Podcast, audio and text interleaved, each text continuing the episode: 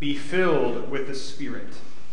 As you sing psalms and hymns and spiritual songs among yourselves, singing and making melody to the Lord in your hearts, giving thanks to God the Father at all times and for everything, in the name of our Lord Jesus Christ.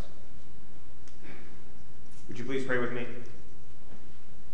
May the words of my mouth and the meditations of all of our hearts be acceptable in thy sight, O Lord, our rock and our redeemer. The priest sat in the deepest part of the ship while a storm raged on the sea.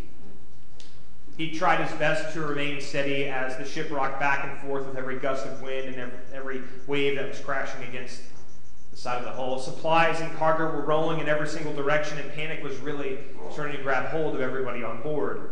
There was a nearby mother clutching her newborn child in her arms, and she begged the priest to baptize her baby for fear that they would not survive the storm. Everywhere the priest looked, he saw nothing but terror and fear. And then, strangely enough, he heard singing from a group of Moravians, from German Christians. And yet, at the same time, the main mast split in two pieces, and the sound of that tiny little choir reverberated and resonated deeply in the wooden hull of the ship. Two days later, when the sun finally returned in the sky, the priest found the group of singers and asked why they were not more afraid during the storm. And they said, We're not afraid to die. We're prepared because we know that God will never, ever let us go. Afterward, the priest was so moved by the experience that he wrote down in his journal This was the most glorious day I have ever seen in my life. It was 1736, and that priest's name was John Wesley. Music had always been a part of Wesley's life. But something in him changed that day. And today, the people called Methodists are those who know what it means to sing our faith in large part because of what took place on that ship so long ago. Wesley discovered a blessed assurance Jesus is mine. Oh, what a foretaste of glory divine. The music, Music is a truly remarkable thing. Music can make us laugh, it can make us cry, it can bring forth emotions we didn't even know that we had access to. If someone puts on the Vince Guaraldi trio, I am immediately transported to Christmas time is here. Happiness and. I think of Charlie Brown and Christmas trees and decking the halls, all the stuff that makes it the most wonderful time of the year. But if someone starts spinning some Supertramp or Queen or Fleetwood Mac or Little Feat, my family and I will turn over tables and destroy chairs so there's enough space for a dance floor because we want to have a good time. Even Karl Barth, the 20th century Swiss theologian, at the end of his career, when asked by a student, Professor Barth, what, what have you learned about God after all these years studying the Bible? You know what Barth said? Jesus loves me, this I know, for the Bible tells me so. Music. It's powerful stuff. And Paul tells us today at the end of Ephesians that being filled with the Spirit necessarily results in the making of melody. Many, many years ago, I was leading a mission trip to New Orleans after the wake of everything that happened in Katrina. We did modest home repair and we worked with children, but one of the things we did while we were down there was spend time every afternoon in a nursing home, in particular in the memory care unit. Because after everything that happened in New Orleans, the infrastructure fell apart and it was the people who needed help the most that weren't getting any help at all. So I was called in with, with a group of youth and we were told that we would be given the very important task of observing but also uh, putting together a round of bingo for the afternoon. And let me tell you, it was pretty horrific. In the memory care unit, playing a game of bingo, these people could have cared less about what we were trying to do. Most of them were staring off into the distance. A few of them were taking their bingo cards and waving themselves, but largely they didn't care at all that we were there. Until I found a forgotten and a worn out hymnal on the shelf in the corner of the room. So I pulled all the youth close, and we started singing all the great hymns without even really needing to look at the hymnal in the first place. Now, by the time we made it through and I'll cling to the old rugged cross. Every eye in the room was on us.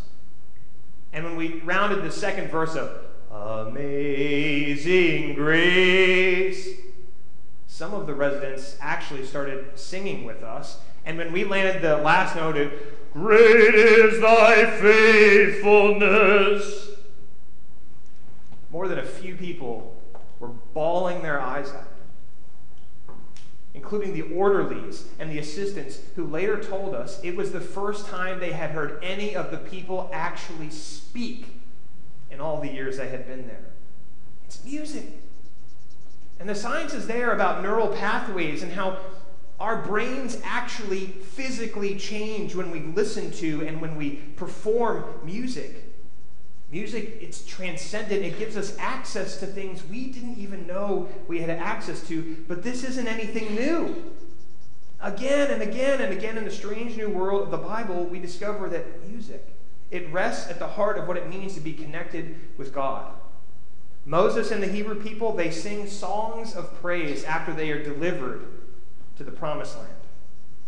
David plays the lyre in order to calm the anxieties of King Saul. Paul and Silas, they are in the middle of singing when an earthquake sets them free from captivity. Music. It is a gateway to unanticipated blessings. Paul writes near the conclusion of the letter to the church in Ephesus about being careful about how they live and about the need to make the most with the time they've been given. Now, this isn't just a call to seize the day, but it's a recognition gift of life and all the many things we have to be grateful for. When the Moravians were singing on the boat with John Wesley, they weren't being fools. They weren't living in denial of the truth they found themselves in. They were not naive. Instead, they were faithful.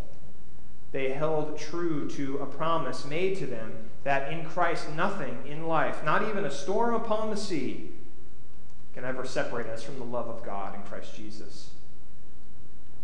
Now, it is all too easy at times to take Paul's letter and turn them into just some sort of exhortative exercise. Someone like me telling people like you to get your acts together Start behaving yourselves. You're Christians, after all. And that's all good and fine if you want to listen to someone like me yell at you, but that's not what Paul is doing.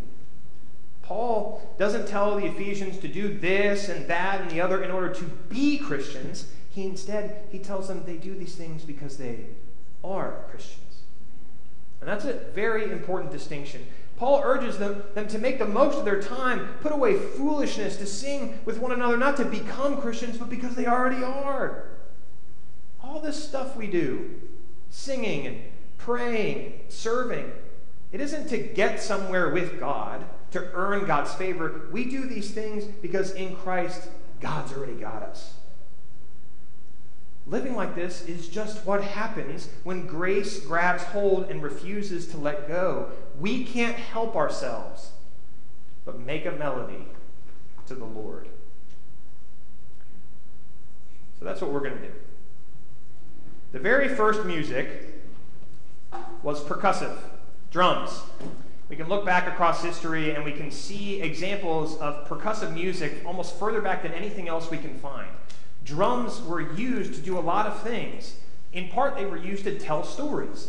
People learned that certain rhythms reminded them of characters from a story they had heard, or a reminder to connect across time to ancestors, a whole bunch of different things.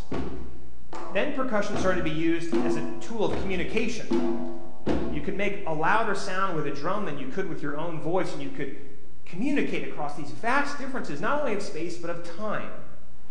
Well, then they realized that if you push tightly on the drum, it made different tones. It made different, what we call notes, like a C, or like an E, or like a G, or like another C. We're in sync, Deborah and I, if you don't know. a melody. A melody is a string of notes that sound pleasing to the ear. Now, whoever gets to define pleasing, that becomes a little tricky. Because some notes sound kind of nice. So, like if Deborah plays again C and E and G, but can you give me the minor at the end? Now, if you like jazz, you think, yeah. But if you don't like jazz, you say, ah, because you want it to go from the minor to the major. Satisfying. That, that tone, it, it kind of fills a space. It's, it's pleasing to our ears. Now, we can do all sorts of studies, the science of when you hear a tone, that you can see the sound waves. And there are certain notes that when you play them together, they don't quite match up the way that you want. It makes our bodies uncomfortable. You might even feel yourself cringe a little bit because you think that's not, something's not right. But when you get a major chord, can you do C major again? Ah, it's just, mm, you know, just, yeah, that's good. I like that. Minor again? Mm, major. That's making a melody. It's about connecting different notes to make what we call harmony. Now, that's what we're going to try to do. We're going to try to sing the C major scale chord. So, the way this is going to work, hopefully, is we're going to divide the congregation up into four parts. So, we're going to say from here to here, you all are going to be C. The bass C. So, that's going to be your note, okay? Just hold on to that for a second. Now, you all are going to be the third. You're going to be E. Mm, e, good note. Now back here, oh, and upstairs too, if you're in that section, that's your note. And then here, we're going to do the fifth, G, G. And you all get the fun octave, the higher C. So, I think we have some bells scattered throughout to help us hold on to the note. So if I point at your section, I want you to try to sing or hum your note. Now, you're Methodists. Sing lustily and with good courage, okay? So can we do C? C. Keep holding that. Take a breath. Don't pass out. Okay. E.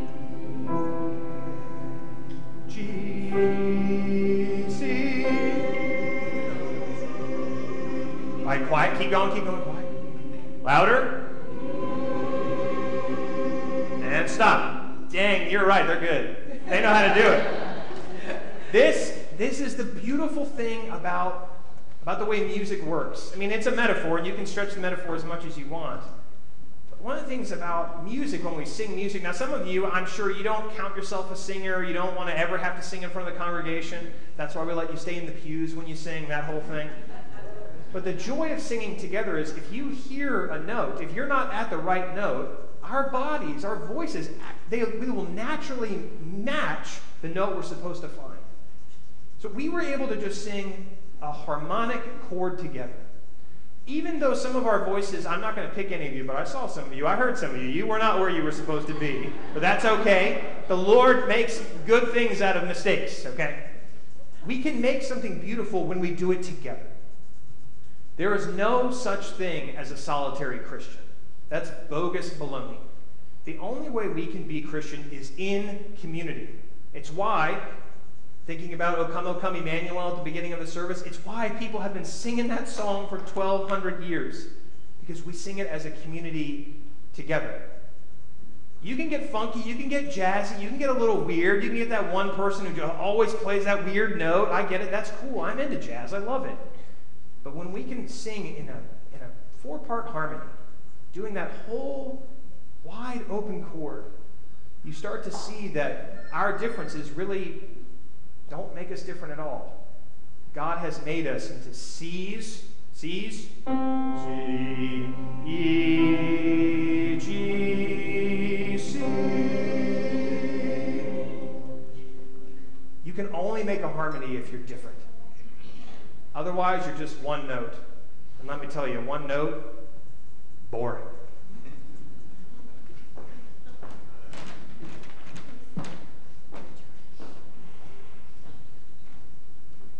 We've been doing this sermon series on Ephesians since I got here, and now we're at the end. I want to sort of tell you my favorite part about Ephesians is that Paul Paul didn't start the church in Ephesus. He was a stranger to them when he shows up in the book of Acts. In other words, they didn't pick Paul to be their pastor. Does that sound familiar to anyone at all? and yet, this is still wildly wonderful good news. Because as I just said, God really does delight in gathering together people who have nothing in common except for the fact that Jesus calls them his friends. Paul reminds us again and again and again and again that our differences, it's because of our differences that we can make harmony together. That God really is in the business of making something of nothing. In many ways, God is the great conductor of an orchestra in which we're all given different instruments to play, and God keeps us in rhythm to make a beautiful noise. And it's when we begin to see and hear how we can make music together, it starts to actually change and reshape everything about our lives because strangers are no longer strangers. Instead, they're our sisters. Others are no longer others. Instead, they are our brothers. We who were far off have been brought near by the life, death, and the resurrection of Jesus. We, who have no business of being close to God at all, are incorporated into Christ's body to be Christ's body for the world. And it's because of all this work that we really can give thanks to God the Father at all times for everything in the name of Jesus Christ. I mean, gratitude, like music, it actually changes things. Now, I know none of you would ever do this, but people unlike you can go about your day complaining about particular individuals in your life who just kind of drive you crazy. We can lament the fact that we now all have to mow our lawns again because it rained last night. We can grumble about having to help our kids their homework. Or, with gratitude, we can reframe it such that we get to be connected with the strange and wondrous and confounding human beings that God has put in our life. We get to spend time outside communing with creation. We get to sit down with our children and watch their minds change before our very eyes. Music and gratitude, they, they're not distractions from the harsh truth of life. Instead, they give us the means by which we can experience life to the fullest that we will never ever forget that God is with us. In the end, Paul is right. It is possible, and not just possible, it's necessary that we should always and for everything give thanks. God delights in transforming dark nights into bright mornings and choppy seas into calm oceans. God can even take a ragtag group of people called church and make a melody. So I offer this to you in the name of the Father, the Son, and the Holy Spirit, one God now and forever.